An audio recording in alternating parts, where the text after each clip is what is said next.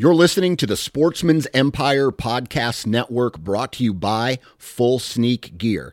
Check out their entire lineup at fullsneakgear.com. Also, be sure to check out our entire stable of podcasts at sportsmansempire.com. Whether you're hunting the back 40 or chasing game deep in the backcountry, the all new Razor Guide Pack from Outdoor Edge has it all. Coming in at only 12 ounces and in a premium wax canvas roll pack for compact storage and travel, the Razor Guide Pack is seven blades in total, including a 5 inch replaceable blade folding knife, a 3 inch replaceable blade caping knife, and the flip and zip saw for wood or bone. For more information, visit OutdoorEdge.com.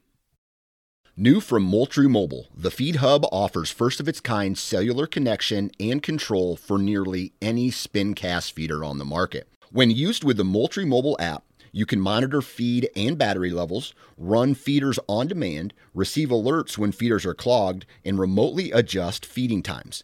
The Feed Hub is ideal for anyone who maintains feeders.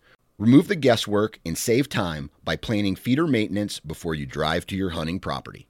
For more information, visit MoultrieMobile.com.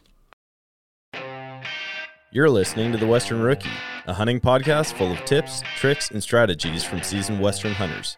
There are plenty of opportunities out there. We just need to learn how to take on the challenges. Hunting is completely different up there. I've harvested 26 big game animals.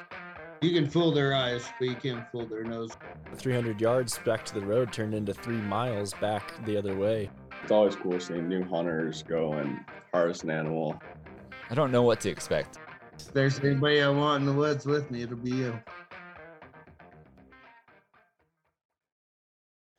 Welcome back to another episode of the Western Rookie Podcast. This is your host, Brian Krebs, and I'm very excited about today's episode because it is going to be packed full of very applicable experience, tips, and knowledge from, I would say, someone that spent the better part of not only his career, but also his life gathering experience and knowledge. And that's John Barklow, founder of Knowledge from Storms, recent, I don't know, is it author or producer of an outdoor class series on on backcountry mission planning, and you've got some industry experience as well. So how are you doing today, John? I, I'm doing well, Brian, and I appreciate your reaching out, man. Yeah, I'm glad that we were able to to set this up. I know, I know you're a busy guy, and I know that that's probably doesn't get any easier the farther into the year we get. So it's good to do this now. yes, your timing was good. Let's just put it that way. Yeah, yeah, yeah. Soon we'll be getting into. I mean, already it's summer, and soon we will be getting into some of those really early season trips, and then that rolls right into you know the full season, and then I suppose you're busy with trade shows most of the spring. Yeah, yeah, this is a pretty good time right now. I mean, you know, we're we're kind of we still have a, a black bear season out here, depending on what part of the state. I'm in Montana till mid June.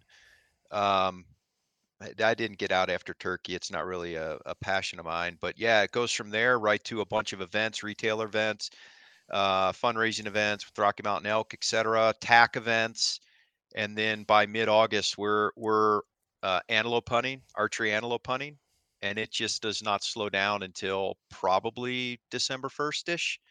Yeah. Take a break off for the holidays, maybe. Um, I have a couple hunts peppered in December, January, and then it's into show season. Yeah, so it just rolls. How many of how before we get really into the meat of the episode, how many of your trips are John's vacation trips and how many of them are John's business trips? Yeah, it's it's an interesting, it's a great question. Um, it's interesting you say that.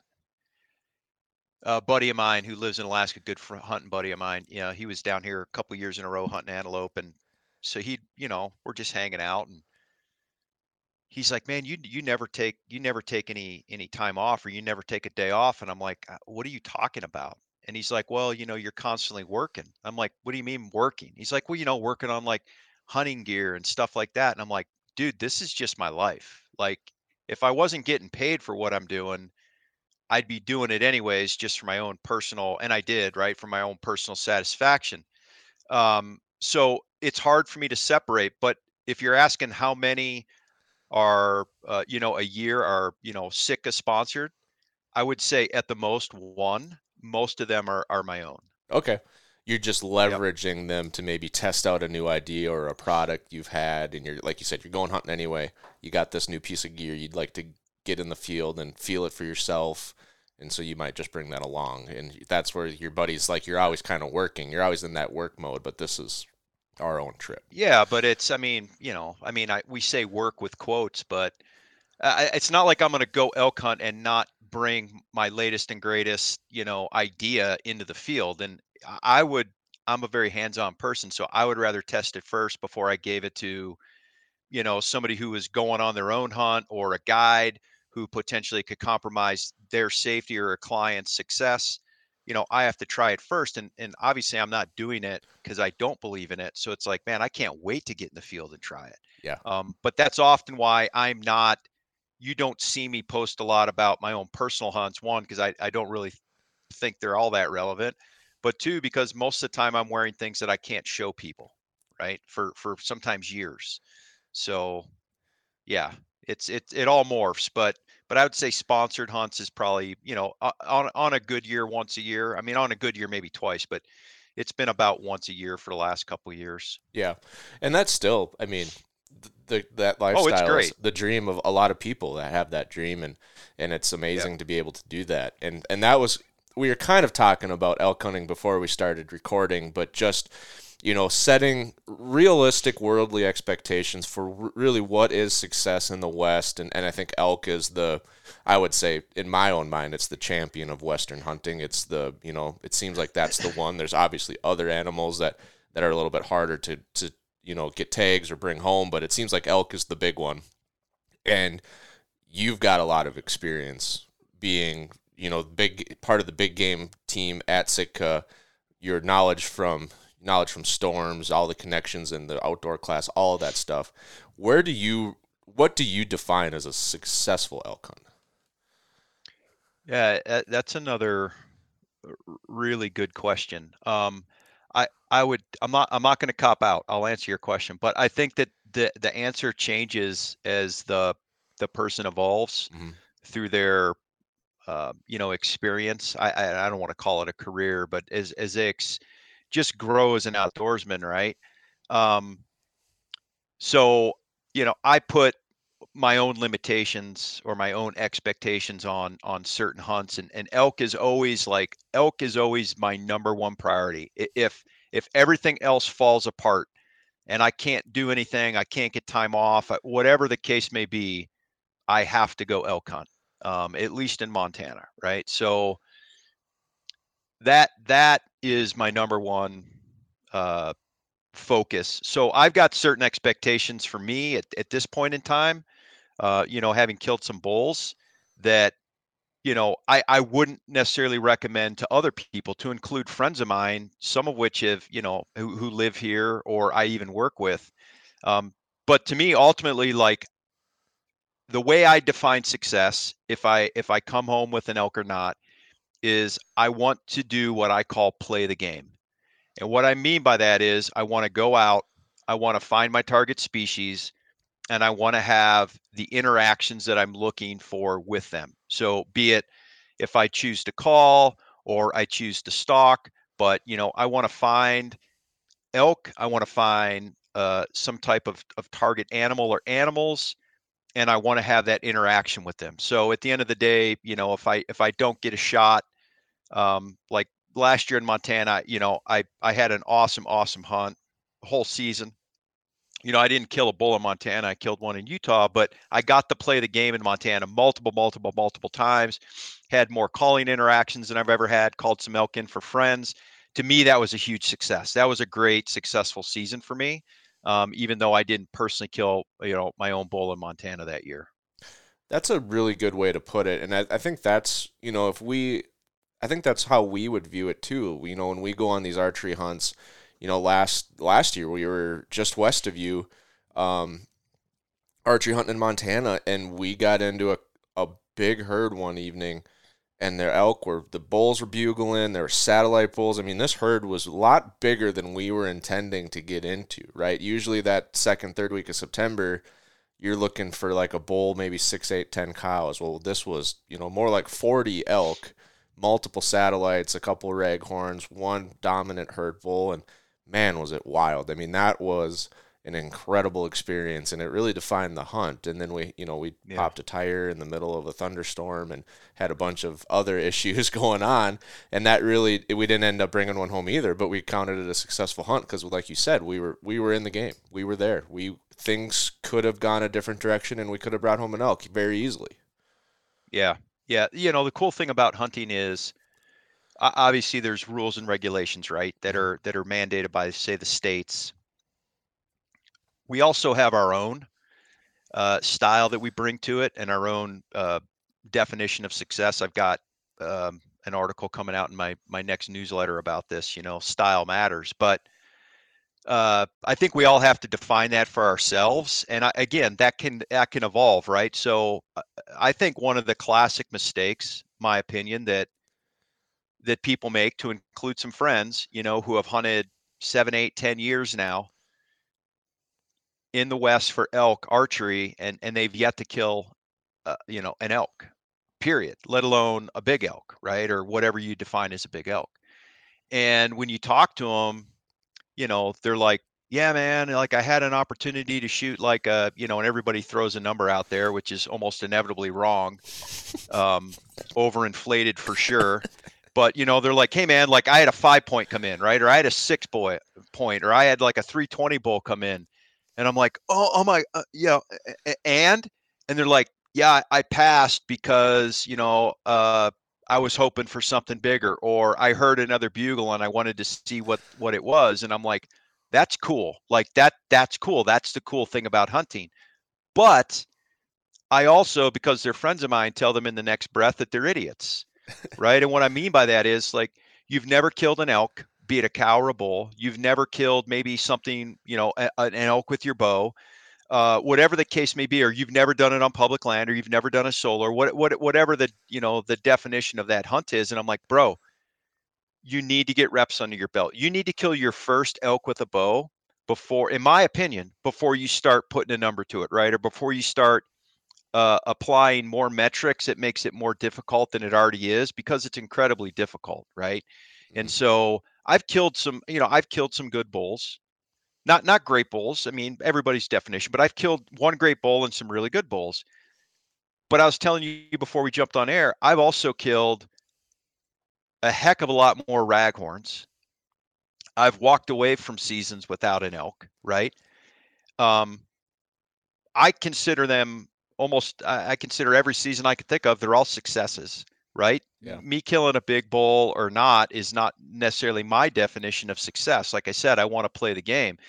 But if you've never killed one, or you're coming from, you know, Pennsylvania, or I'll pick on my home state. If you come from Ohio out west to hunt elk and you've never been out here and you've never seen a big animal, if you've never heard a bugle, or if you've never, you know, all these things, I think that you should take your the, the the first reasonable opportunity at a legal animal, target animal that you can, and I think that that will help you get those reps and and build that experience level so that if and when you get that you know 326 by 6 herd bull coming in you you you're not as rattled because you've got some reps under your belt Yeah, I, I was just gonna say almost the same thing.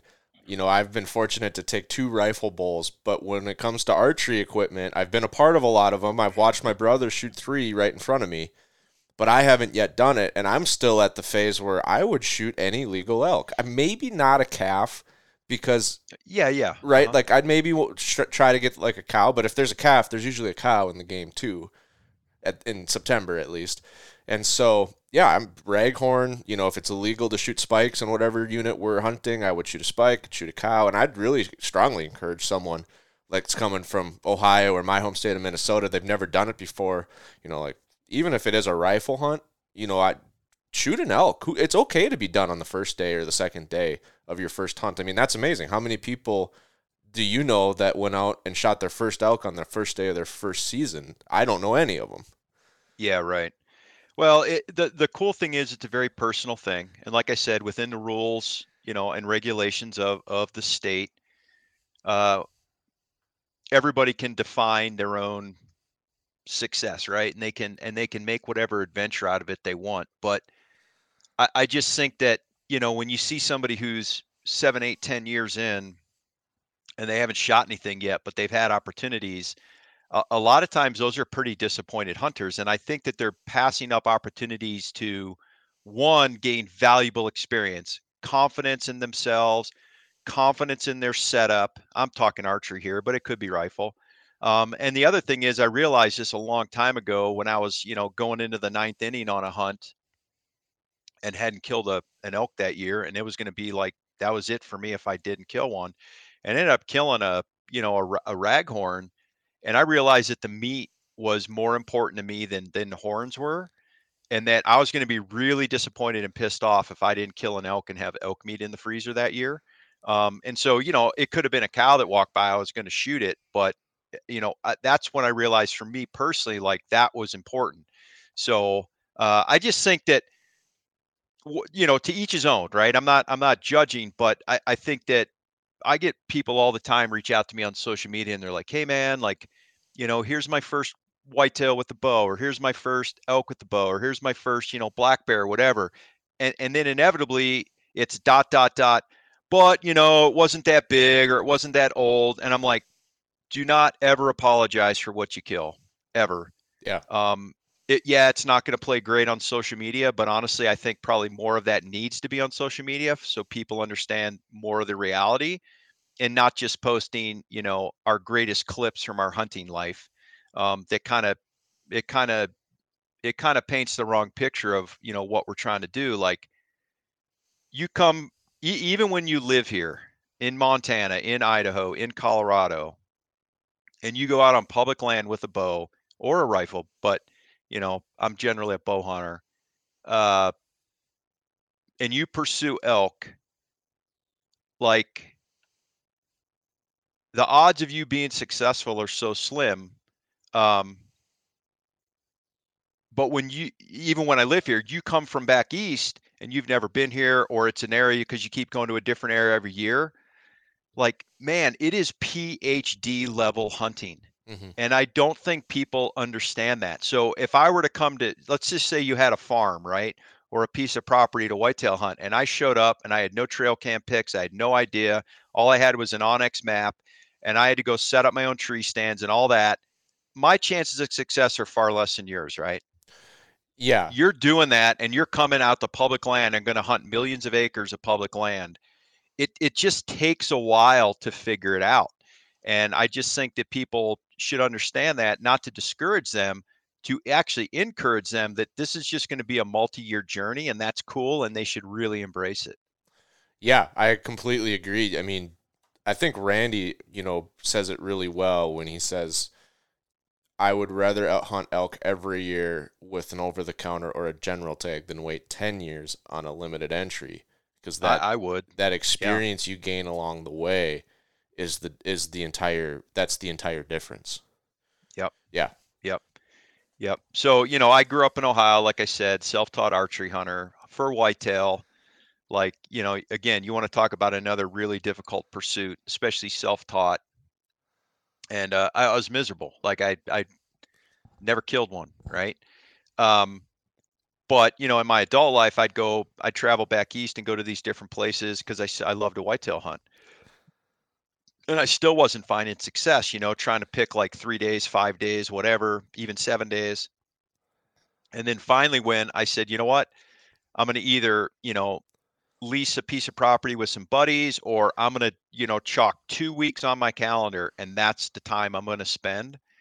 Inevitably that's when I started finding some success with whitetails because I was out there for, you know, generally speaking it took me 10 days to kill a buck, right? It wasn't like trying to kill the biggest buck in the woods, but you know, at least a somewhat mature representative species.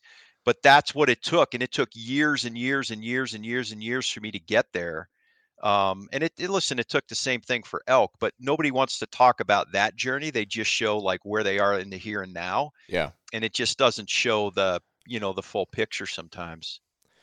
Yeah, I think that's a really good way to put it is is is be prepared for the long game and you will find success along the journey. Like you said, it's not really a career, more of a journey. And every year you get better. Every year you learn some things. Oh yeah. You pick up skills which which is really I mean that's the backcountry mission planning and the knowledge from storms. It seems like that's what your brands, your personal brands are all about is is acquiring skills and knowledge that are going to help you get to that success one day.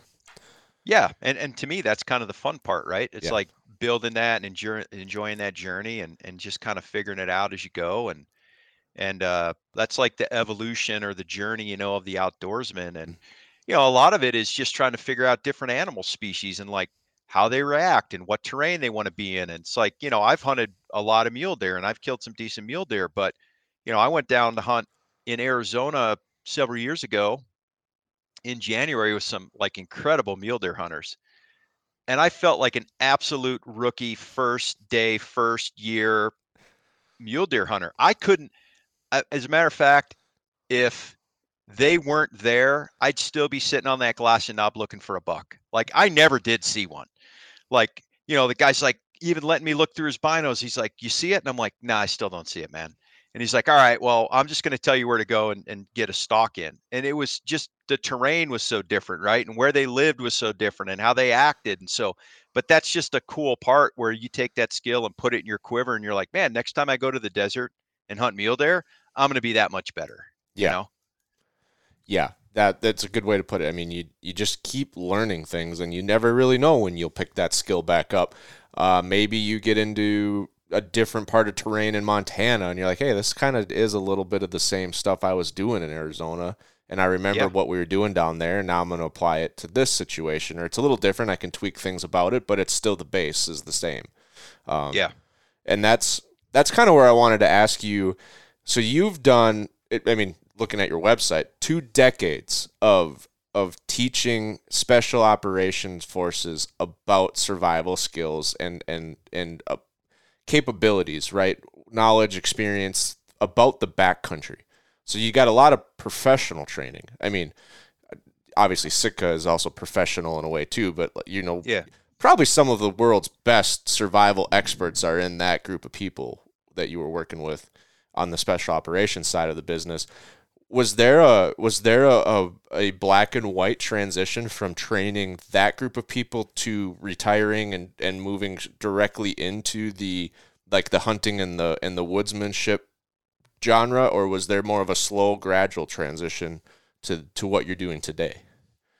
Yeah, it, it definitely wasn't black and white. It was it was uh it was a little more gradual. I mean, I, you know, I I teach. We'll we'll say I taught during the week, right? It wasn't actually that way, but you know, I would teach, and then I would take some of what I was teaching, or quite frankly, I learned a lot from students as well, right? Sometimes you learn what not to do. Sometimes you learn what to do. Yeah. Sometimes you learn a different way of communicating a, a skill set or a capability. But and then I would go because I was up in Alaska at the time that that that that was some of that was going on, and uh, and I'd go hunt right, and then I'd apply those skills and I'd learn something, and sometimes I'd learn uh, a skill to take back to teaching the guys, and sometimes I'd learn a skill from the guys that I'd take to hunting um, on my own, and then as I you know retired and and made that transition, you know, in my mind it was black and white and crystal clear.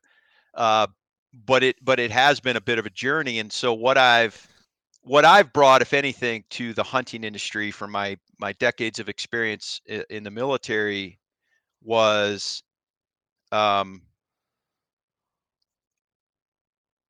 trying to be what i call a student of the game or trying to dig in and understand the why behind things and truly truly learn and understand how to apply a, a skill or why something works to truly build a, a capability within a person right? And so if if i understand you know if i understand how my body loses heat then i i can counter those forces to stay warm Mm. right?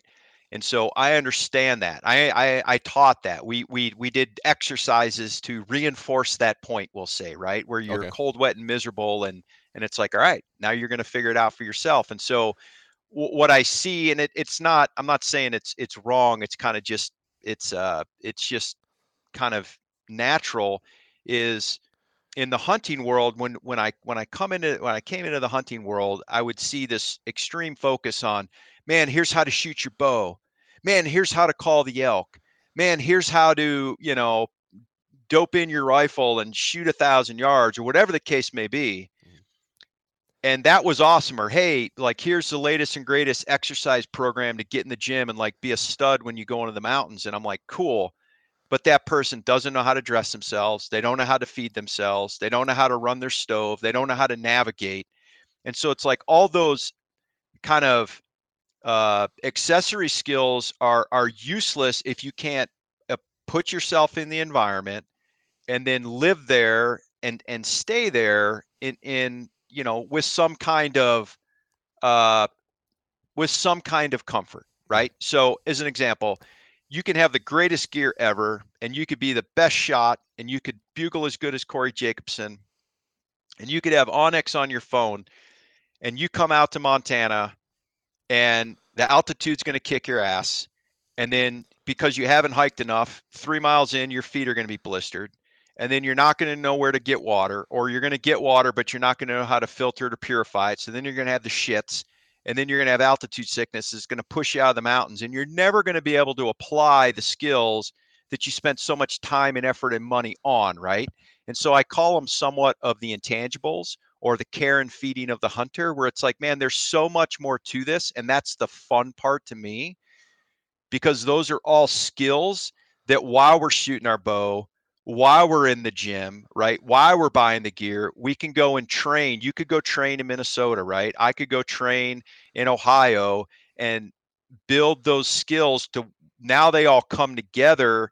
And now when I go into the mountains in Montana or Colorado or Wyoming or wherever I choose to go, I have a better understanding of, you know, how to live in the environment to give myself the best possible chance of applying those kind of cooler high speed skills, right? Of shooting, of calling, uh, you know, of loading up that pack with elk meat um, and, and hauling it out of the mountains. But without that, you, you're really your chances of success go go even uh, farther down um, th- than they already would be. Just kind of like coming out the public land with with a bow in your hand, trying to find a big bull. Yeah, we were talking. There's certain you know things about hunting culture that have really romanticized the backcountry hunting. And rightly so it's amazing. But those like you kind of mentioned those are some of you know maybe the aspects of preparing for a, a mountain hunt that have been romanticized you know shooting the bow buying new gear and you know putting 200 pounds on a pack frame to show that you're ready to pack a bull out. And and there's aspects like you said that no one ever thinks about. Like have you thought about how you would start a fire if it's raining because a lot of a lot of hunters can start a fire when everything's perfect. You got nice dry wood. It's not windy. It's not raining. You can, you know, most people can get it done.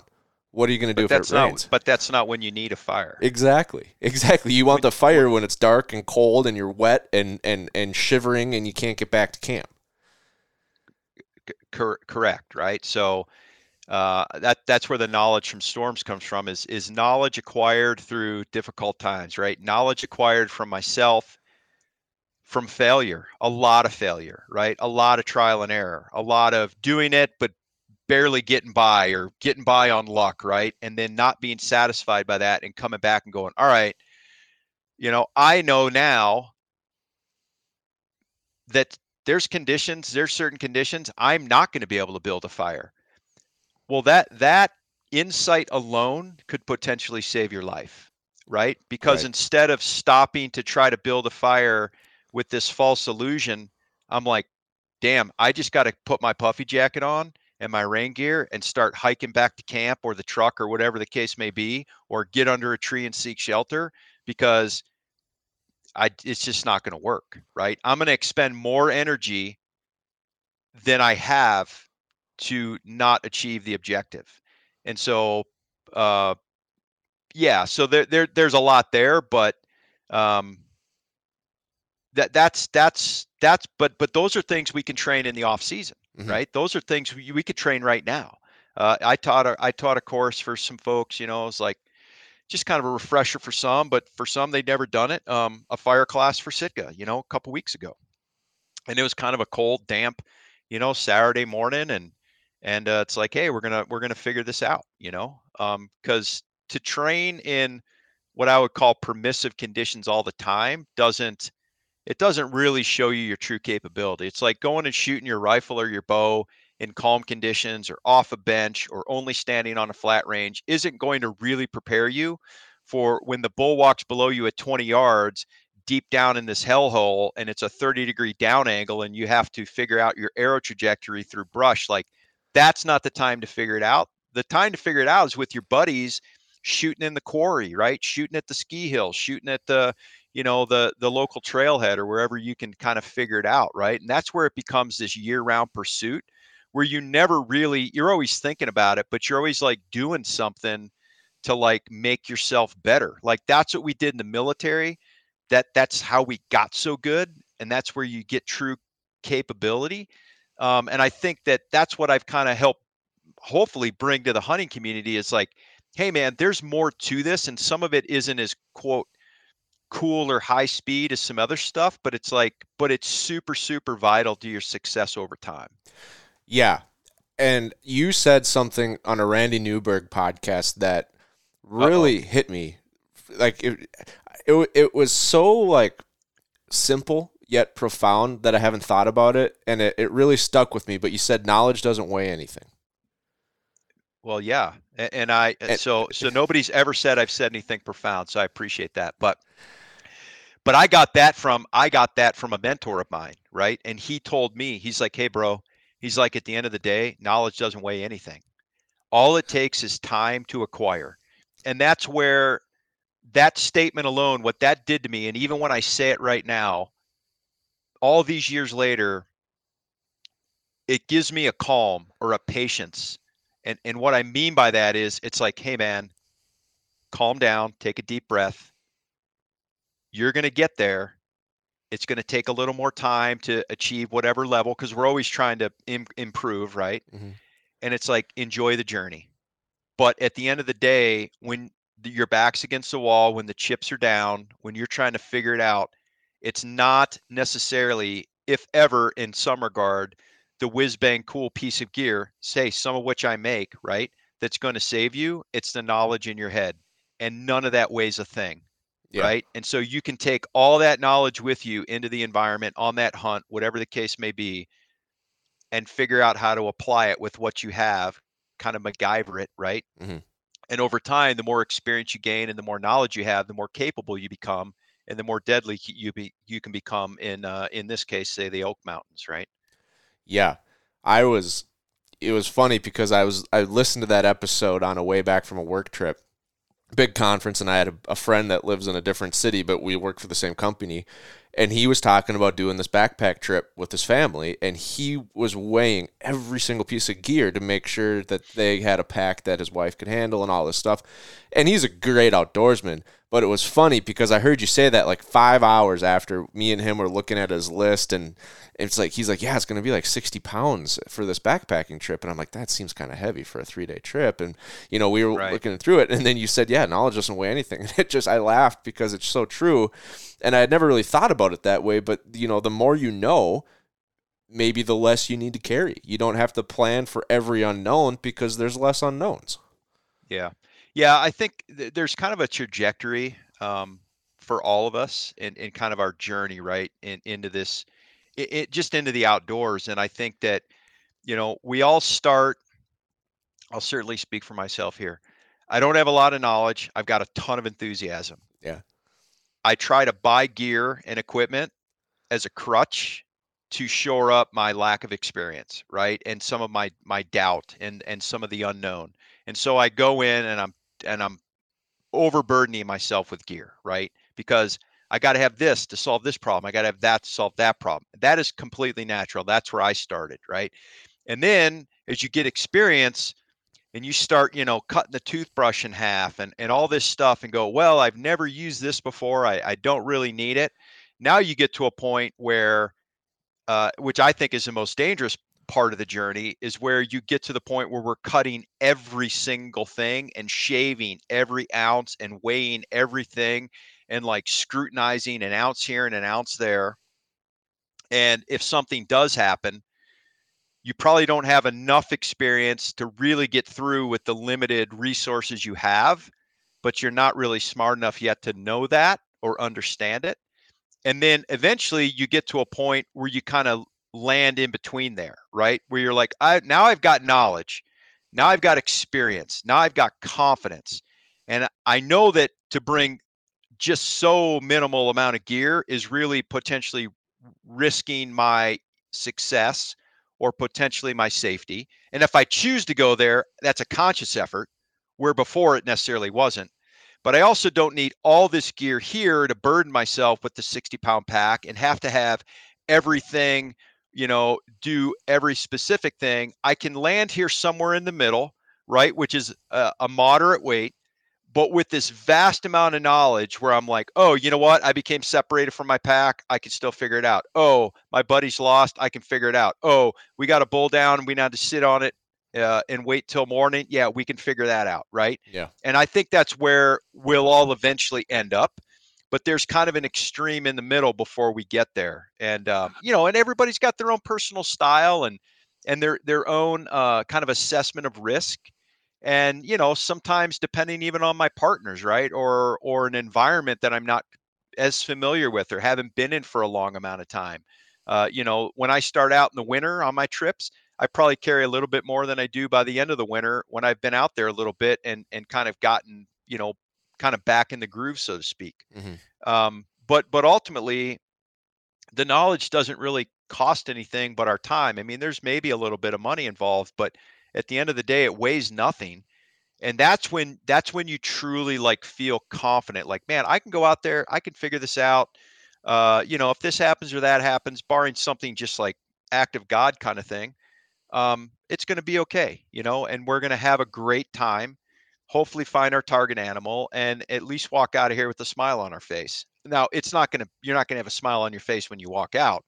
You'll have a smile on your face two weeks later when your body heals up but yeah Yeah, it. I maybe I we haven't shot bulls in terrible spots yet, but I, I man, I love packing one out, and it's I'm a big guy. I'm 6'2", somewhere between 250 and 270, depending on the year. So you throw a raghorn back quarter on my pack, and it's a it's a smaller percentage of you know body weight addition than Sure, yeah, like yeah. a small guy, and so it- it feels really good. And man, there's just something about that where you know you know that weight is the is like the price you pay for a memory in a way. Um, so I, I like, like to it. say those are I like to say those are good problems to have, Brian. When Yeah. you're sitting there bitching about how to get your elk out of the field, we should all take a step back and go, wait a second. We're bitching about we killed an elk and now we got to figure out how to get out of the field. Those are good problems. Like, Yeah. those are good problems. Those are great problems know? to have. That's the problem you planned for. That's the whole That's- reason. the That's whole the whole reason you- point of being there. Yeah, the whole reason we drove across the country was to have this problem. Um, on the flip side, you know, last fall we had a different problem. We got back to our ranger late. It was the same night we got into that big herd I told you about before we started recording and had a great evening.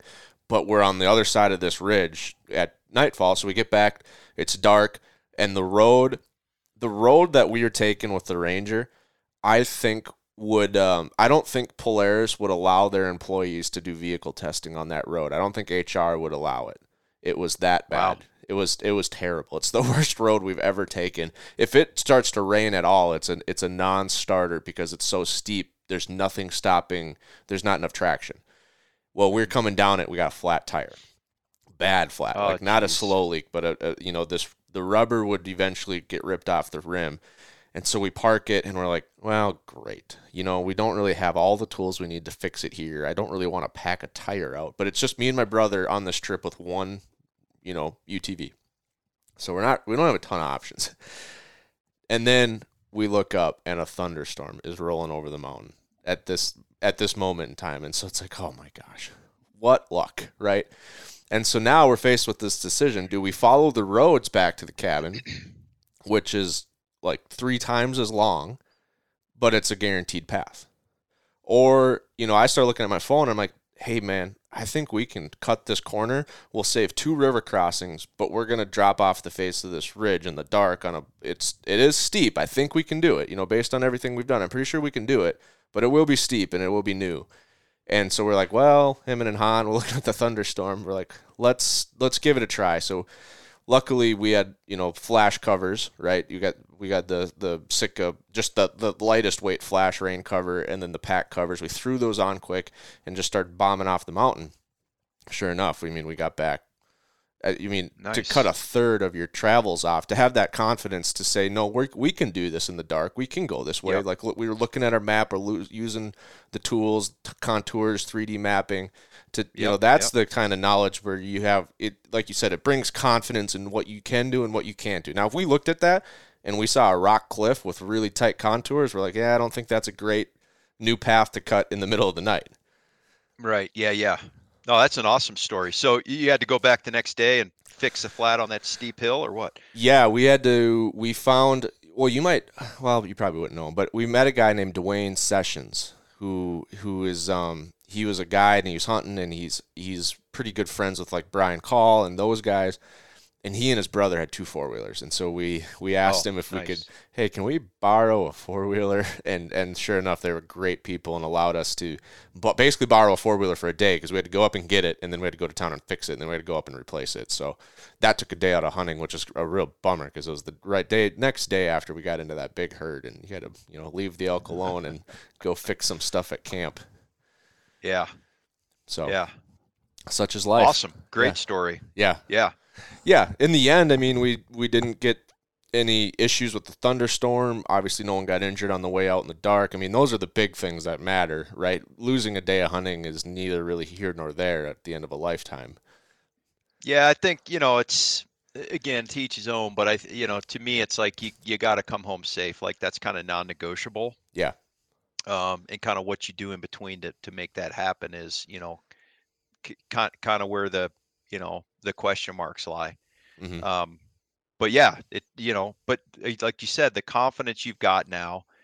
Uh, one, I mean, you clearly knew how to read a map and read contour lines, which is important. Like those are important things, right? Because if you didn't, or you don't, and you're just looking at aerial imagery, satellite imagery, uh, you know, and I've talked to guys, some of which are experienced and weren't running contour lines, like they get themselves into some real messes, you know, and it can happen even if you are looking at contour lines. But the chance of it happening if you don't understand how to read maps, like it just becomes exponential.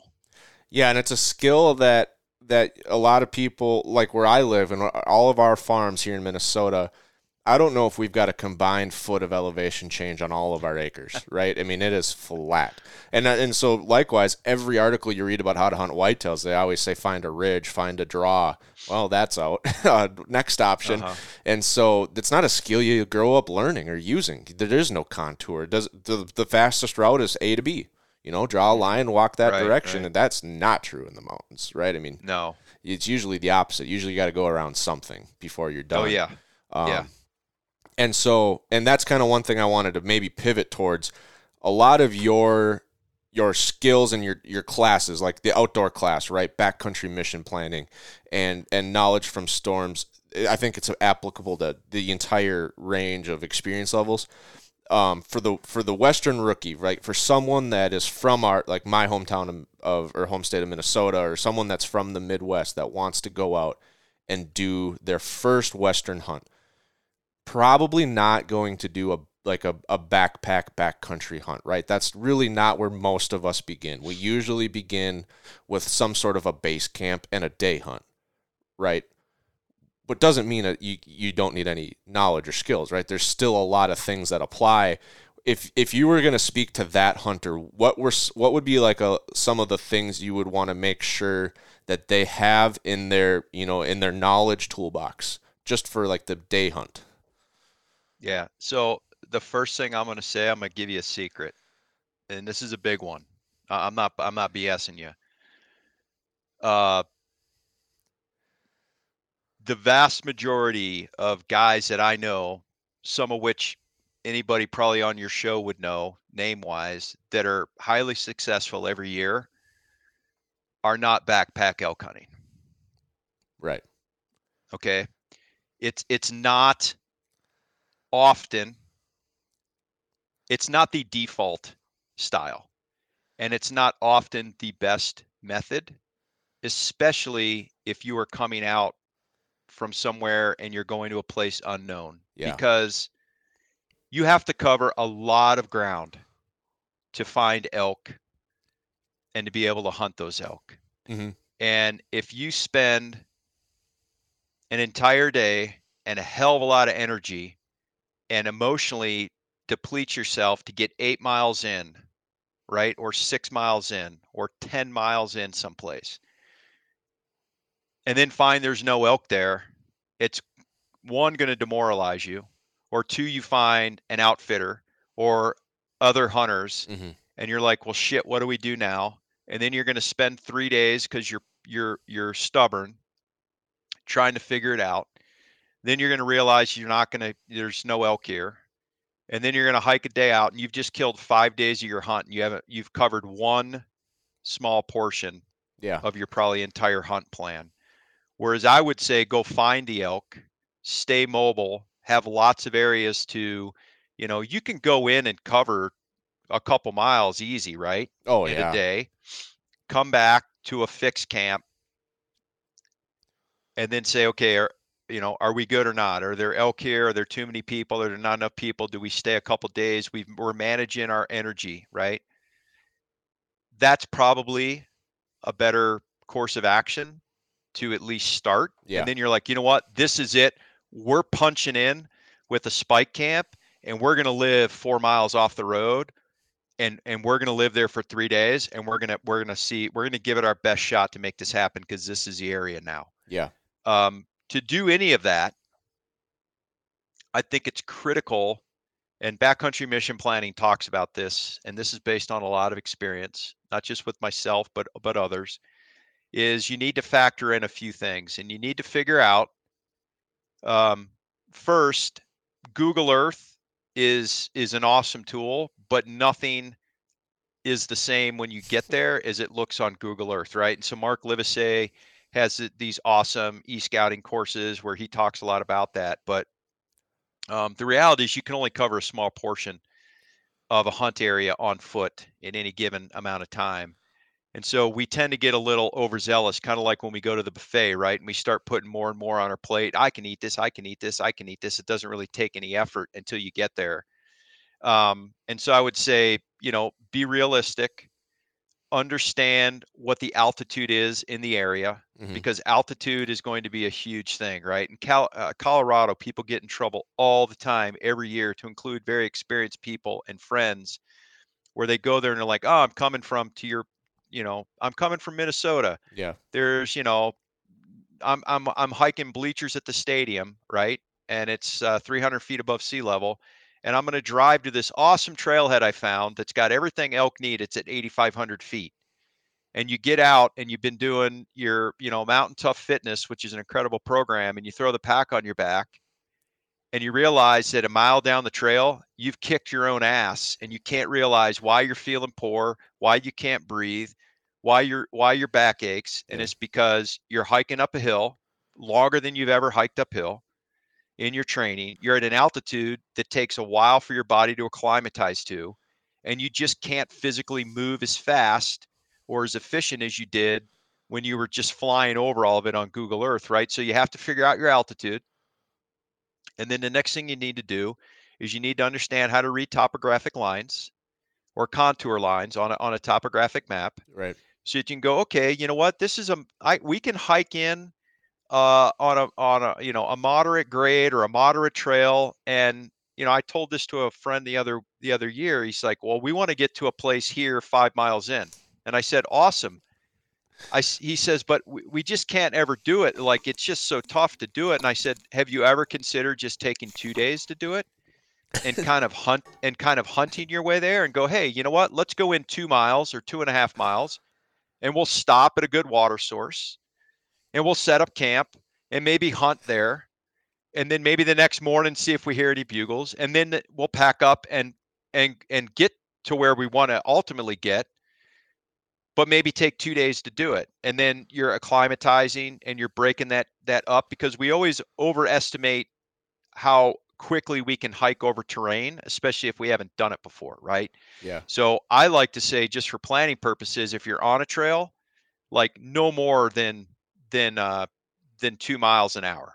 Like yeah, no more. that's right. fast. And, and honestly, off trail, it's like 1K an hour. I, I normally talk in kilometers. So two, 2K an hour on trail, 1K an hour off. So that's a thousand meters off trail and a, and 2000 meters on trail. And, and you want to make sure that if you do that for planning, you're like, oh, you know what? It's going to take us eight hours to get there. How about we just stop at four hours And hunt. wherever we may be at a good water source and and hunt because you may be hiking past this happens to me i'm i'm i'm i'm not the smartest guy all the time either right you may be h- hiking past some amazing hunting opportunities that everybody else hiked past too Yeah. because everybody feels like you're not a cool guy if you don't get at least past the 3 mile mark and it's like well what about the 2 mile mark what about the 4 mile mark right um and and that way you're able to pace yourself which i think is hugely important is pacing yourself with your energy expenditure. Again especially if you don't live at altitude if you don't live in steep terrain if you haven't had a pack on your back right? Um, all those things factor in and so it's like again the patience part of it. Be patient. Take it as it comes. Uh, be willing to modify your plan Yeah. and not be sole focused like I am oftentimes. It's like, nope, got to get there, got to get there, got to get there. And I'm like, hey man, I'm this is my head. I'm talking to the, to myself in my head. I'm like, hey bro, calm down, settle out. Like it's okay. There's no time clock out here. There's no rules. It's all up to us. Like just take it as it comes and figure it out. And when we do that, and we're not looking at this as a sporting event, but we're looking at this is this amazing of uh, you know uh, uh, uh, uh, opportunity to be in nature. Like that's when we slow down and go, oh man, I you know what? I just saw some fresh elk sign. You know what? I we just walked by a rub. Like maybe this is a good area to to to, to just camp out downwind and and see if we hear anything tonight. All, that comes, and so uh, understand your altitude, understand your rates of movement, and understand how to read and and make sure you have contour lines on whatever map it is, probably digital, right? Yeah. And and just realize what they mean so you're not putting yourself in steep terrain or you're not saying, "Oh, we're going to start at this trailhead and it's like straight up for 4000 feet." It's just probably not going to work out very well, speaking from experience. Yeah, I could I could I could add my speaking from experience to that same thing. It's it whether it works or not, it's never fun. Right? So right off It's the bat, it's never fun. it's never No. going to be fun and most of the time it's not going to work. So I it's just like a it's not a good bet. You know, it's it's a lot of the things that you do out there. It seems like you're making consecutive small bets on your success. Right? Is it going to be better for us to sleep here tonight under the stars because we're close to the elk, but we're not going to be as comfortable? We're probably going to be a little hungry, probably going to be a little chilled. Or is it going to be better for us to walk out, get back to base camp, have a good dinner, probably sleep a lot better, not be cold, and then we'll just wake up early and hike in again? Right? I mean, those are all kinds of different decisions, and every situation will be different. But that's that's what I really think about a lot: is is this worth sleeping on the mountain for, or would it be better to just go back to camp, be comfortable, sleep well, and walk a little bit longer in the morning? Yeah, and it, you're always weighing risk versus re- reward, right? So Mhm. sometimes it is worth Yeah. sleeping out and and and bivvying up, right? Uh, or you know, bringing the bivy sacks or a, a tent. But you also have to weigh, okay, well, what else am I going to bring? I'm going to bring the tent. I'm going to bring the stove. I'm going to bring the fuel. I'm going to bring more food.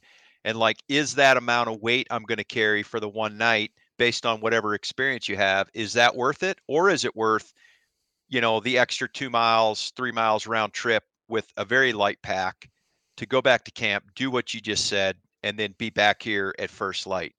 And I, you know i think people we we tend to get real tunnel visioned on certain things based on you know what we see in in in print and digital media and stuff like that. It's like oh this is the only way to do it. And the reality is man outside of the state's rules and regulations, there are no rights and wrongs. Right. It is completely and utterly up to you, and you have that freedom to do that. You know, and so like my friend who, uh, you know, I've been I've been just slowly talking to over over a course of years. It's like now what he does. He's coming from Ohio. Is he drives to his trailhead? I think it's at say eight-ish thousand feet. He plans on when he gets there, He's hanging out, camping right there in the truck and hunting around the truck for a day. So the rest of that day, maybe the next morning, right? Yep. That helps him acclimatize and he hopefully, you know, if there's elk there, he sees them, but he doesn't want to walk past them. And then if he if he wants to go 5 miles into that ridge ultimately, he's like, "Okay, now I'm going to put my pack on and I'm not going to set my sights on getting to the 5 mile mark. If that happens, fine. But you know what? I'm totally fine with, and I've already identified a potential campsite with a water source where I'm going to stop at the two to three mile mark. And I'm going to camp there, which is a little higher in elevation. I'm going to, again, acclimatize to that higher elevation, not burn all my energy the first couple days because this is a, you know, maybe a week, 10, 10 day long hunt. I'm going to make sure that there's not elk here Yeah. And and maybe I, I maybe I maybe I choose to stay here three days because the opportunity is so good. And if not, you hunt the next morning and then you slowly push up the additional two, three miles to to your your ultimate camp. And then and then you end up hunting there, right? Um, and then you haven't just completely burned yourself out because it, it what what off what people often don't talk about you know snyder's talked about this I, I know but very few people i've ever heard talk about this is kind of you're pacing yourself and and you're not just pacing yourself as far as like how quickly you can get there but that's really tied to an energy expenditure and it's like how much gas do i have in the tank for a week of this or 10 days of this or even 3 days of this right and based on my food my fitness and you know my acclimatization and all this stuff like how long can I do this and still be effective? And at the end of the day, remember, hopefully the the goal is eh, we've been talking elk hunting, so let's just say to kill a bull, right, or to kill a buck, is quite frankly, once you do, the real heavy work, literally and figuratively, begins. Yeah. And and now you got to get that animal out, right? And so you don't want to be completely so depleted that you just got nothing left, and you're like, hell, I'm not going down there to kill that bull like i just don't have anything left in the tank and it's like you got we we need to like manage our energy expenditure to make sure that we can we can do that. And i think by doing that and again i'm speaking this is definitely something i have to tell myself every year. When i slow down when i calm down when i take in more things that's when i really start to get tuned into the environment and like i'm not hopefully walking by you know opportunities and animals that i otherwise would have just had my head down and pushing right into that waypoint. Yeah, I I like what you said, and I like the way you said it. With how long can I do this? Like, what do I have in the tank? And it, it, thinking back on a Colorado hunt, I went on alone because I got the points I talked to you about. I got some extra points because Colorado made a mistake. Hopefully, there's a statute limitations on on that. Um, so I got a tag, and I didn't have anyone to go with because I was the only one with five points. So I went by myself. It was a second rifle tag, and I, it was at like 11,000, 12,000 feet. Wow. So That's high, man. That's really up there. I didn't feel like it was high. I knew, I mean, I knew what the number meant, right? I knew, I mean, like 14ers is a thing that people try to climb to, and I'm not that far away from it. Um, Yeah. But the bay, the valley floor was so high, it didn't seem like it was a huge mountain. But that doesn't matter for altitude sickness. And Right. so I hunted day one, or scouting day one, couldn't hunt saw a great herd right where I thought I would want to be. So good. I found elk. I mean that I was like I'm doing this alone in a new state in a new unit and this is, you know, one of my only October elk hunts I've ever done. And so I found elk. Great. First full day hunting, had high expectations, weather was really hot and windy. Nothing happened, but then a, a storm blew in. A snowstorm. And so I made the decision to pull camp, get out of the mountain, go down to the you know the valley floor, down to town, and just camp in the truck at the base of the mountain. Because who knows, right? They were calling for 18 inches of snow in the valley. Who knows what it's going to be up here? So I slept and hunted out of my truck, basically scouted out of my truck. You know, slept in the back seat for a few days. Finally, things started to clear up. Roads started opening up. I get back up in to where I wanted to be, and I glassed a, a giant herd up on top. At, at that 12 12 5 there was like 200 elk in this herd i couldn't tell for sure because i was i was actually driving out of the unit into the next mountain and then glassing back at my mountaintop. And it was just a huge herd. And so i got in there i scouted them about noon got back up started hiking in. Well then i started realizing i have problems. There's a, I have a I have a few stacked up problems going on right now. First of off, it's high, right? And I've never really had uh, what I think is altitude sickness. So I was going to ask you if that's kind of like a, everyone seems to do it different and, and react differently. Yeah. Because I, I mean, I definitely noticed I get tired faster. I run out of oxygen faster, but then you just take more breaks. I've never had the like, I don't know, systemic sickness issues like stomach and everything, just nothing feels good. But I'm getting tired. And I'm like, dude, I'm making it like 50 yards uphill every time before I need a break. And there's 12 inches of snow that I'm post holing through, which doesn't sound like a lot, but it's just little things Oh, start yeah. adding up and they add up. It's a lot of energy expenditure. Yep. and and then my legs are starting to like cramp. The back of my knees are starting to cramp. And I'm like, man, that's not good. So I'm stretching and you know, I'll make it a little ways and I cramp up again. Well, then it hits me like, dude, you have not been eating enough. Like these last three days, you've had like maybe a thousand calories a day. And you're probably not drinking enough water, right? That's where the cramps are coming in. That's where some of the exhaustion's coming in. Well, I get it's a, it was going to be a thousand feet of elevation gain over a mile to get to the ridge, and then about two miles down the ridge at equal elevation. So I'm thinking these are these are things I can do. You know, I've done this before. That's that's nothing about this is crazy yet.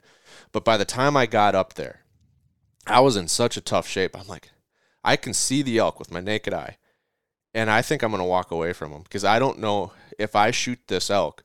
I don't know how I'm gonna get it off this mountain in my condition with only two days left of this hunt. I just don't see this working out in my favor. I mean, I thought of everything. I thought about going to town and buying an otter sled and sliding it down the mountain or building a travois or I mean, I thought of all of these options and it, none of them were looking good. And so I I backed away from the elk. I went down and said, "Here's what I'm going to do. I'm going to get a hotel tonight. The town's not that far away. I'm going to get some good food. I'm going to sleep good. I'm going to come back tomorrow rested and and better, you know, better prepared."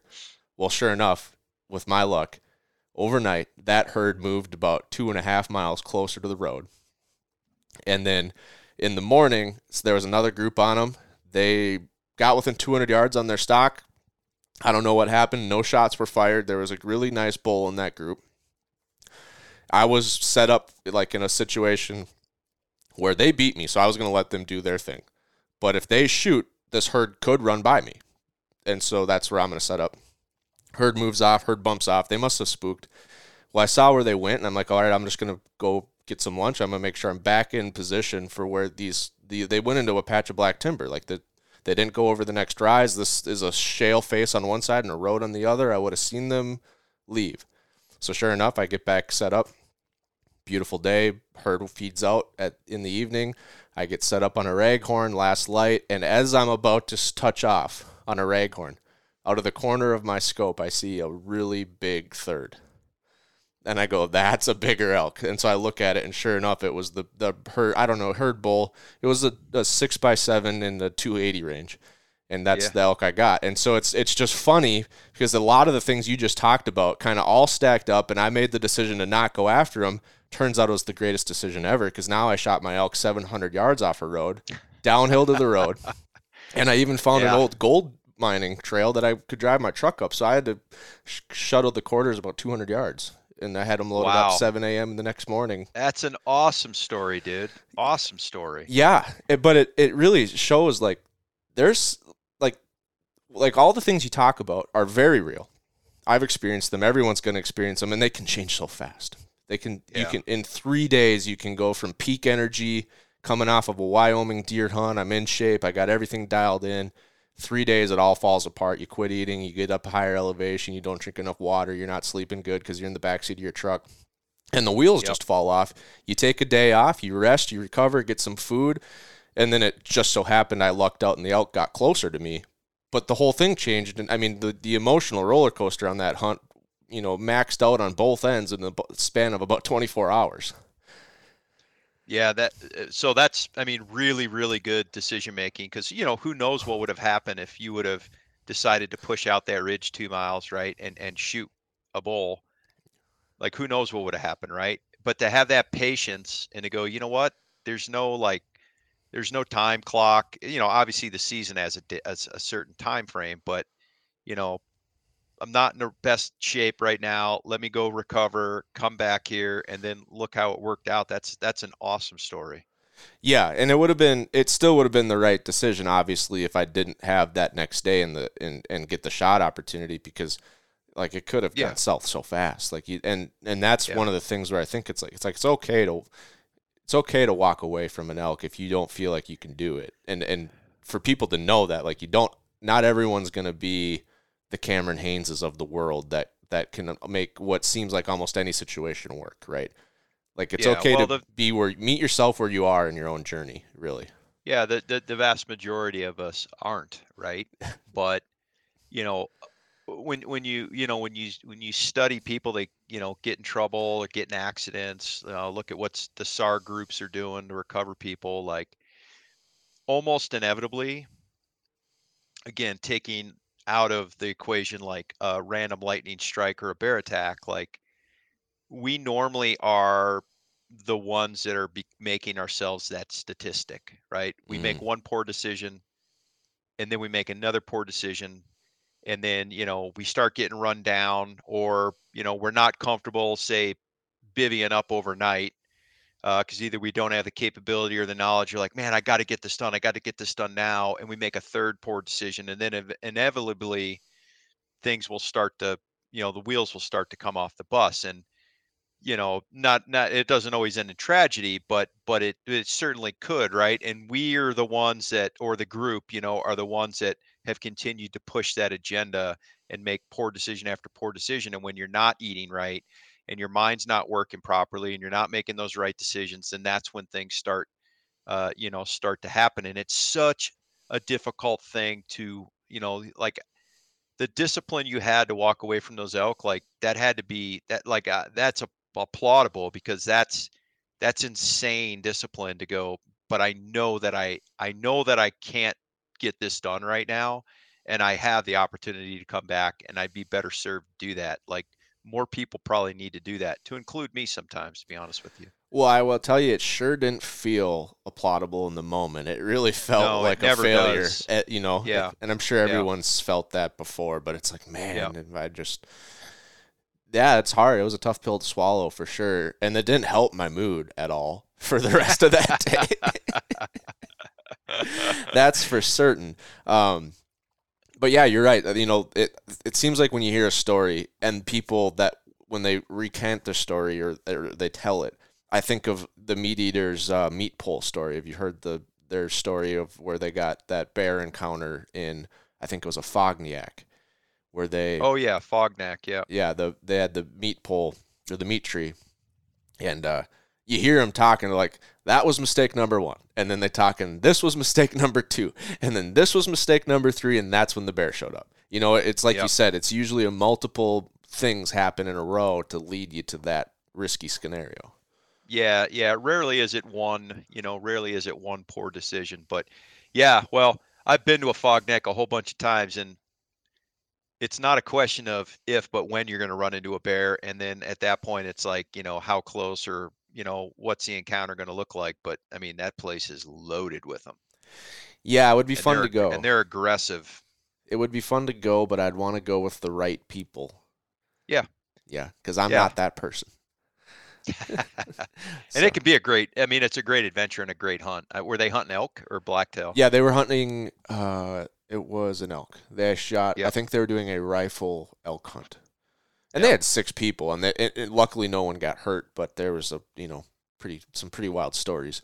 Um, which that I wanted to I wanted to end with maybe one final question for you, and it, and it, I think it fits in because we kind of we started drifting into this whole- whole- this area of like when things go wrong, and so what would you say is a are the requirements of of a you know the essential requirements for an emergency kit whether someone is doing the day hunt with a base camp or they're planning to sleep on the mountain and do some version of a backpack hunt. What would you say for someone that's new that maybe hasn't thought through all these scenarios or had all of these things happen to them? What would be like a way to maybe get some free knowledge without having to pay the price for it on things you absolutely need to have in your emergency kit? Yeah, man, you, you asked some really awesome questions, and, and the reason I'm smiling is because I've been I've been providing seminars this winter, um, three several different places, three uh, Wild Sheep Wild Sheep Convention, Pope and Young Convention, and then I've done some out of the the Sitka Depot store here in Bozeman. But it's essentially around, you know, the title is essentially like mountain survival, but Okay. um, it's far more than that. But to so it's it's it's front of mind, and I'm actually going to record a video um, probably Friday on this and post it to my Instagram. But uh, yeah, it's it's an awesome question and something that I think is is needs to be talked about more. Um, I think there's some definitely foundational points to it, and then there's some nuance where people can. Uh, there's no right or wrong, right? And for some of this, it really comes down to personal preference, risk mitigation, or risk tolerance, and and experience, right? Um, but but generally speaking, it doesn't matter if I'm going out for the day or I'm going out for the week or I'm flying in for two weeks on some remote trip. Um, I am always bringing rain gear and a puffy jacket. And so those that may not know what a puffy jacket is, it's a those lofted jackets, Yep. and there's all different kinds, right? Um, and it's considered static insulation. And so the rain gear is obvious. It blocks wind, it keeps you dry, right? So Yep. at a minimum, if you had to put that on and crawl under a rock, it would keep you dry and block wind. And so if you're dry and there's wind not on you, you're going to stay warmer. And then what the puffy jacket does is that loft traps your body heat radiating away from you, gets trapped in that in that loft and that keeps you warm, right? So when you're stop glassing or in camp or uh, you know, uh, even sleeping uh, at, at night in your sleeping bag, like you can wear a puffy jacket to help keep you warm. That's the intent of it. And so with the puffy jacket and rain gear, if I do get benighted, because you and I are trying to get back to camp, we killed a mule deer and we got stuck in some steep cliffy area. Yeah. Um, and the best course of action is to sit down and just wait till daylight and not push the issue. Um, if we have those things, we're more inclined to sit down and ride the night out and not understand we're not going to die, right? But if you don't have those, you're like, no, no, it's a desperate situation. We got to do this, and that's when I trip and fall and break my break my ankle, right? Yeah. Um, so th- those are the first two things. Um, so th- there's kind of like six cardinal rules I have. Okay. So one is always bring a puffy jacket and some rain gear. I I Uh, feel naked anymore without my Kelvin in my pack. For how light it is, I I just Yeah. I feel like I really am like naked on the mountain if I don't have those things in my pack, no matter what the weather calls for. Um, I, I I- agree with you, right? And and there's like, it's not worth talking about the the few times I I I, I might not bring the whole thing, but I'm always always always rain gear, rain jacket, puffy jacket, rain pants. Okay. Um, so that that's the first one. The second one is to make sure you either stay dry or dry out every chance you get. And so this kind of ties back to some clothing. Uh, I, you know, you and I hike to the top of a ridge because we're chasing the sunrise to get to the top to glass mule deer when they're moving around before they get in their beds for the day, right? And so we go too hard, we go too fast, and we sweat out our our base layers, right? We sweat out our clothing. Um, when we get up there, what do I want to do? First thing I want to do is put that puffy jacket on. It's going to keep trap my body heat so we don't get cold. And the other thing it's going to do is if you have a synthetic or wool base layer, it's going to dry that base layer out, right? When I get back to my tent at night, this often happened in Alaska where you're damp, even if you're moving around in rain gear, you sweat out the rain gear. Uh, I want to make sure that I'm drying myself out, right? So there's there's ways to do it. I I don't bring extra clothing. Some people may choose to, but you need at a, at, some point you need to dry even the wet layer out. So you want to dry out and stay as dry as possible because that that way you stay warmer and more engaged. Um, the next one is you want to have the ability to make some type of shelter. Again, going out for the day or going out for a week, you can still twist your ankle, break your leg, whatever the case may be, right? And even though you got an inReach and you're like, hey, bro, like, come get me, your buddy's like, oh, dude, I got to get off work. I got to feed the dog. I got to, you know, fix the flat tire on the ATV and I'll be there in 24 hours. It's like, oh, okay. Well, I I got a puffy jacket, I got rain gear, I can hang out, and I can make a shelter to protect myself. Shelter is the number one survival priority. You want to seek shelter.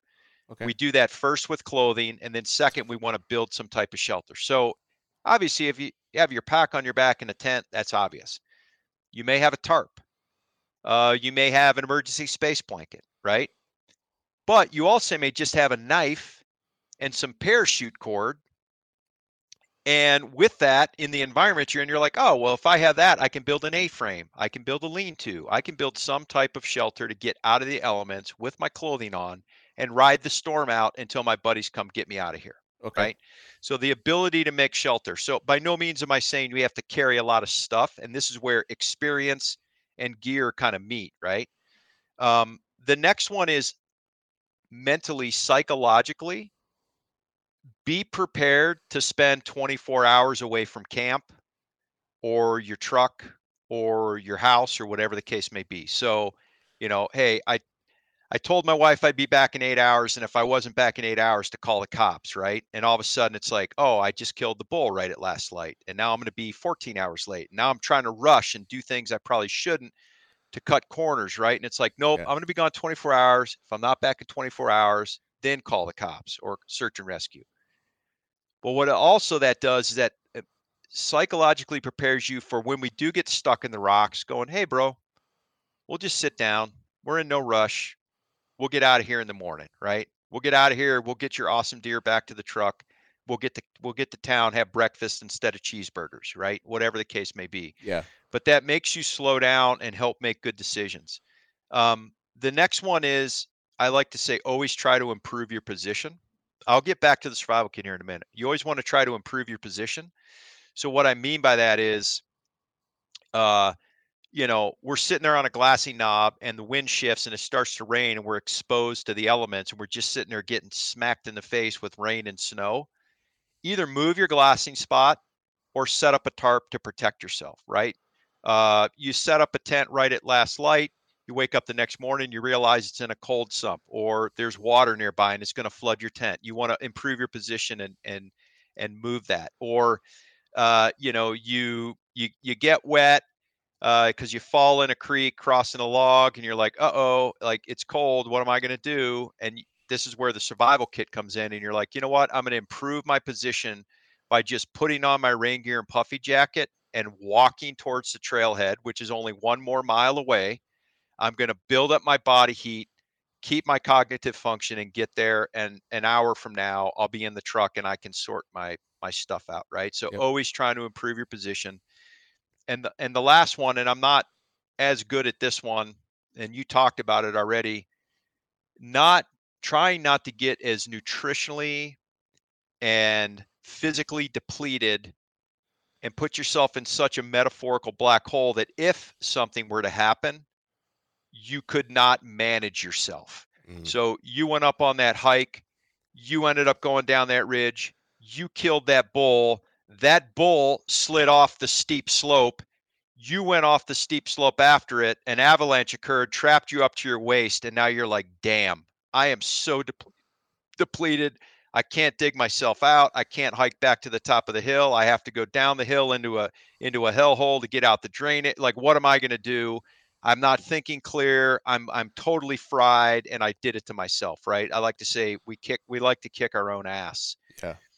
And so when you're building a survival kit, I really don't like the term survival kit. I like the term contingency kit. I like the term possibles pouch from the mountain men. Okay. And what it is is it's it supplements what you already have. So as an example, if I've got if I've got a signal panel or a strobe light or a whistle or a compass with a with a mirror in my optics harness, I don't necessarily need to carry an additional signaling device in my survival kit. I could, I don't have to. Okay. But if I don't have it here, I want to have it there because if I do break my leg, aircraft flies over, I can I can flash the the signal panel, or I can blow on a whistle if a outfitter's hiking past, you know, within a couple hundred yards, and I can't whistle because my mouth's dry, right? But the ability to signal, I think, is huge. But you don't want to be redundant. So I think the survival kit should have the ability to signal. Okay. It should have the ability to make a fire. So that's generally a knife. So you can procure some wood and some tinder, right? Some prefabricated tinder. Um, but again, if I have the knife on my hip, I don't need a second knife in my survival kit. This is a kit that I want to work out of. Like it's a tool bag, right? I want to work out of it. Um, so sh- uh, signaling, fire. We talked about shelter. So that could be just some paracord. It could be a space blanket. It could be a tarp, something, anything like that, right? But the ability to do that, and that changes by environment. Um, you want to have the ability to uh, acquire and purify some drinking water. So let's say you got let's let's not do the the the uh the cold weather scenario, but you did the same thing that we just talked about. You went out the ridge, but there was no snow on the ground. Yeah. You killed that bull and you realize, damn, I've been out of water for eight hours. I am cramping like a mofo. I can't think clear. I'm at altitude. My blood's sludging. I'm starting to get altitude sick. I need some water. And the only water you have to get is the elk wallow, right? Or the the stream just below where the elk herd's been hanging out. And you're like, you know, if you drink out of that, you're going to get giardia, Yeah. right? Which is the lesser of two evils. But if you've got some chlorine dioxide tabs, you're like, you know what? I'm just going to dip my bottle, drop in a couple chlorine dioxide tabs, going to purify my water, and I can drink all the water I need. And I'm going to bring myself, I'm going to bring my fuel level back up, and I'm going to be able to manage this situation, right? So the ability to pu- purify some drinking water, and then having the ability to to supplement that drinking water with some just real simple basic calories. So think uh, energy gels or energy chews or you know something like that because with a little water and a little bit of those simple carbohydrates your your your mind's going to continue to think clearly and you're not going to go as, so far into that hole where you continue to make poor decisions Yeah.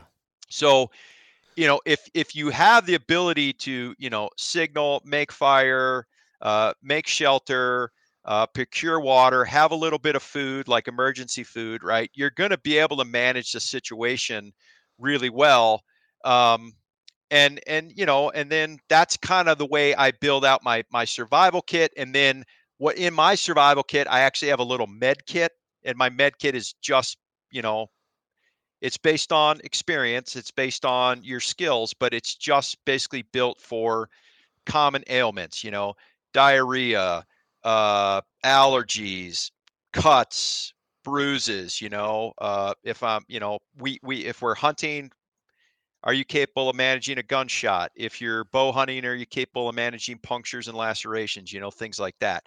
But all that just goes in this little possibles pouch and i'm constantly working out of it like a tool bag while i'm out there but if you have that and and i carry mine in a fanny pack so if i'm going on a stalk and i'm dropping my pack right or i'm leaving my buddy i have that with me so if i do get caught out there for eight hours or you know my buddy's like hey i'm going back to camp uh, you know, and I kill one at dark and it takes him a you know a bunch of hours. He's like, oh, he's in reach of me. He's like, you know what, bro? I'll just come out there in the morning to help me. It's like I at least have the bare minimum to to survive and ride out the night with again, puffy jacket, rain gear, those kind of things that that I can make it work and not not be a statistic. Yeah, that's a that's a pretty in depth. Um, Sorry, I'm say- a little long winded sometimes. no, I would say it's a very it's a very complete answer. Right? It's it's this there like the context around why you picked each piece as well is important. Otherwise, people are like, ah, he said that, but I don't think it's going to happen. Right? Well, like yeah, what you well, said I about think the, the, elk. con- context is always important. Yep. Yeah, like what you said about that elk. Like, sure enough, if I did shoot an elk in that situation on that steep slope in the snow, he is going to slide. I wasn't, you know, I didn't even think about that when I decided I probably wouldn't be able to get him out. I was picturing dumping him in his tracks, and I still wouldn't be able to get him out. Much less your scenario where he runs over the backside of the ridge and slides. You know, that direction's four miles to the next road. Jeez. So yeah, exactly right. Like the context really Yeah. does matter. Yeah.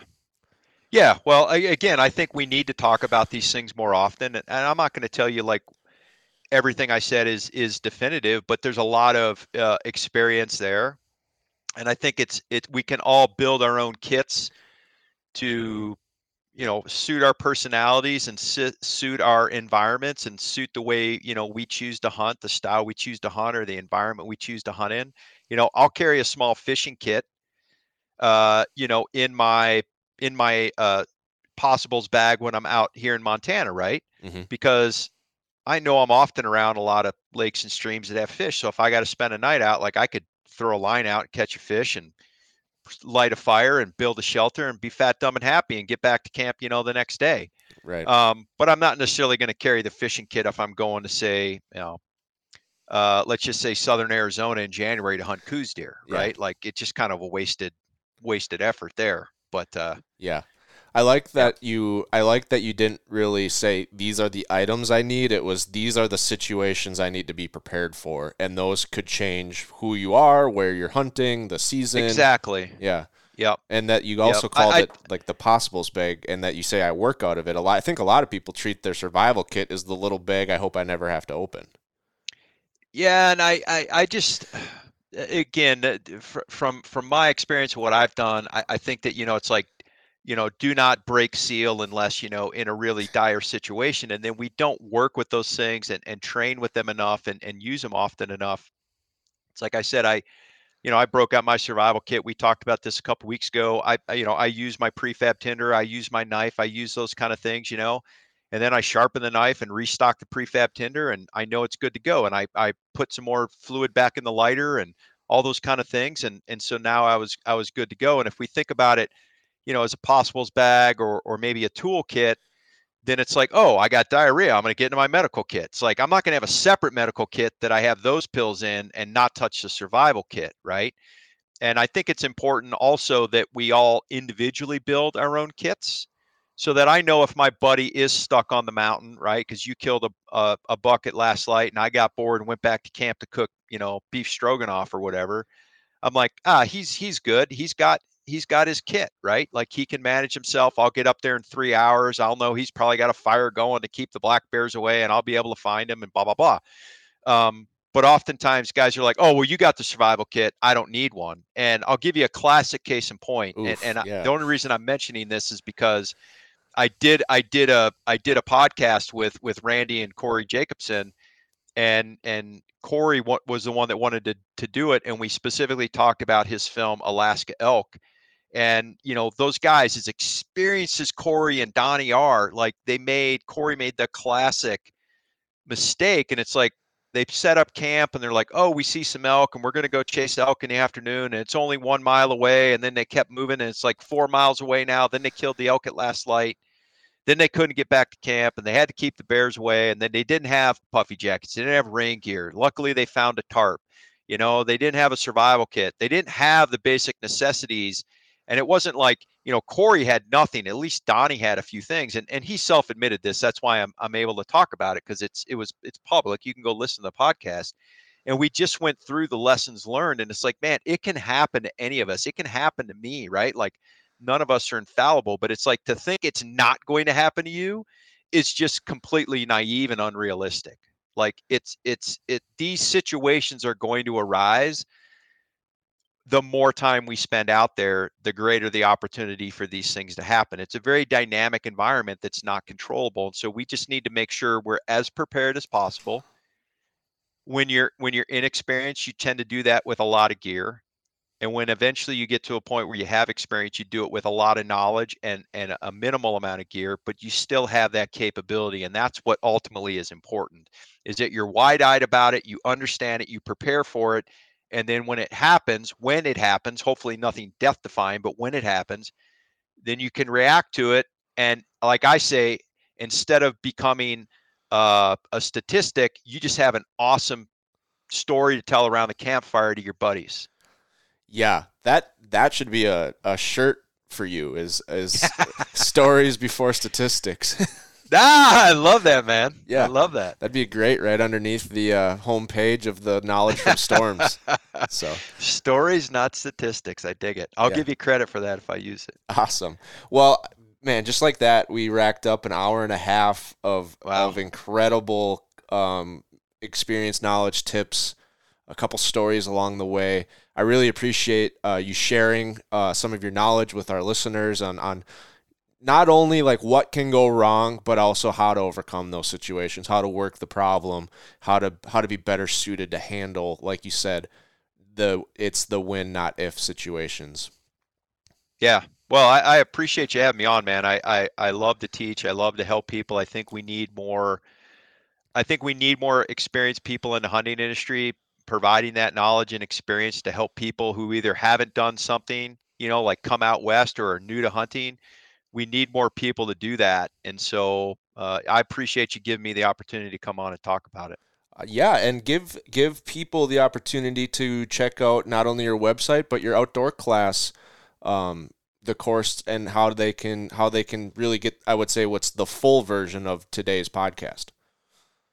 Yeah, so I have an Instagram page uh, at J Barklow, so my last name, uh, where I try to post a video a week of just some type of educational content. I've got a website, knowledgefromstorms.com, where that's all free content, education, my newsletter, uh, pre-trip planning checklist, you name it, podcasts. Uh, and then I've also just got my first outdoor class done. So backcountry mission planning. Um, if you use the code Barklow, all capitals, that's 20% off. Uh, I think it's 30% off through Labor Day, but it's 20% off. You can get a full year's membership, not just to my course, but everything on outdoor class. Randy's courses, Corey's courses, Remy Warren's courses, but backcountry mission planning, and it's a perfect time to talk about it because the whole intent of that is to help us all plan and prepare and train to have the best, most successful, safe big game season we can this fall. So yeah, I appreciate that. And that's at outdoorclass.com, man. Yeah, I'm I'm at I have outdoor class opened up right now and the full price is 833 a month, which if I do my math right, it's like a hundred bucks a year. Yep. Nine, 99.99. Yep. And so you're getting like just your course alone is 16 full chapters.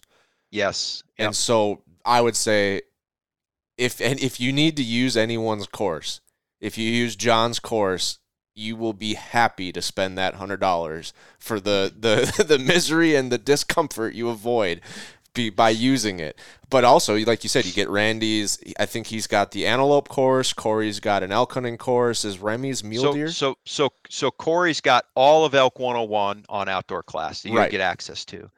Uh, Randy's done uh, a rifle elk hunting course. He's done an antelope hunting course.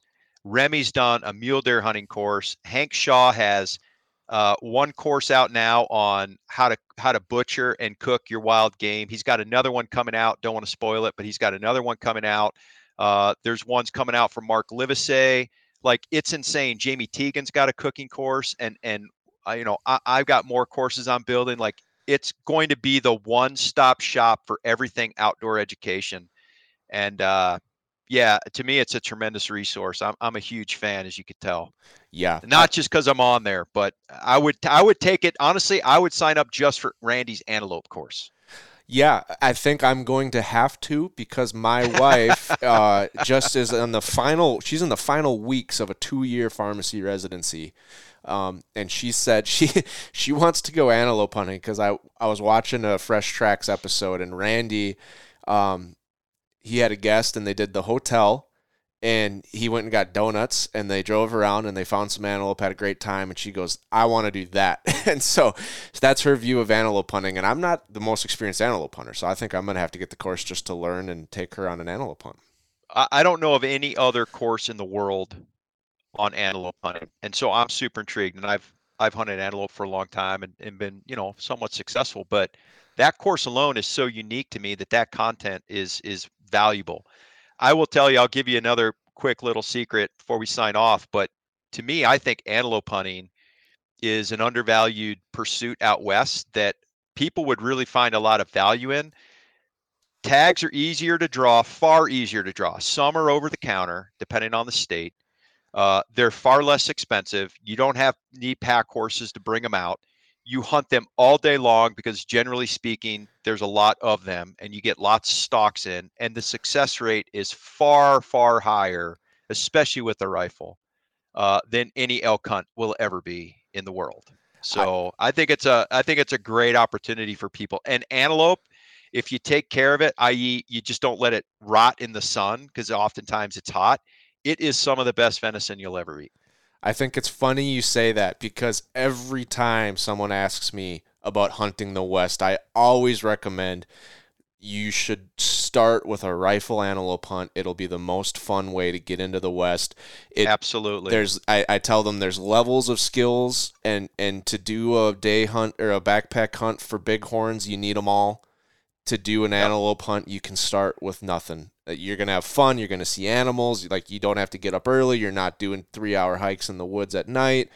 You can get them out of the field easy. I mean, there's nothing about an antelope hunt that a whitetail hunter from Minnesota couldn't take on. And it- Absolutely. and it's type one fun along the way too. Whereas the bighorn hunt or the mountain goat hunt or the you know the limited entry elk hunt in Idaho, that's a lot of type two fun. Yeah, it might even be type three. Yeah, Yes. which is just a longer buy-in period to get to start Yeah. smiling. Yeah. Yeah. Yeah. Yeah. So, well, thank you, John. Thanks for sharing, and thanks for giving everyone a place to go follow you, go check out your website, full of great information, and and hopefully get an outdoor class and start their uh, start their western hunting journey. Yeah. Thanks again, Brian. Yep. And thank you, folks, for listening.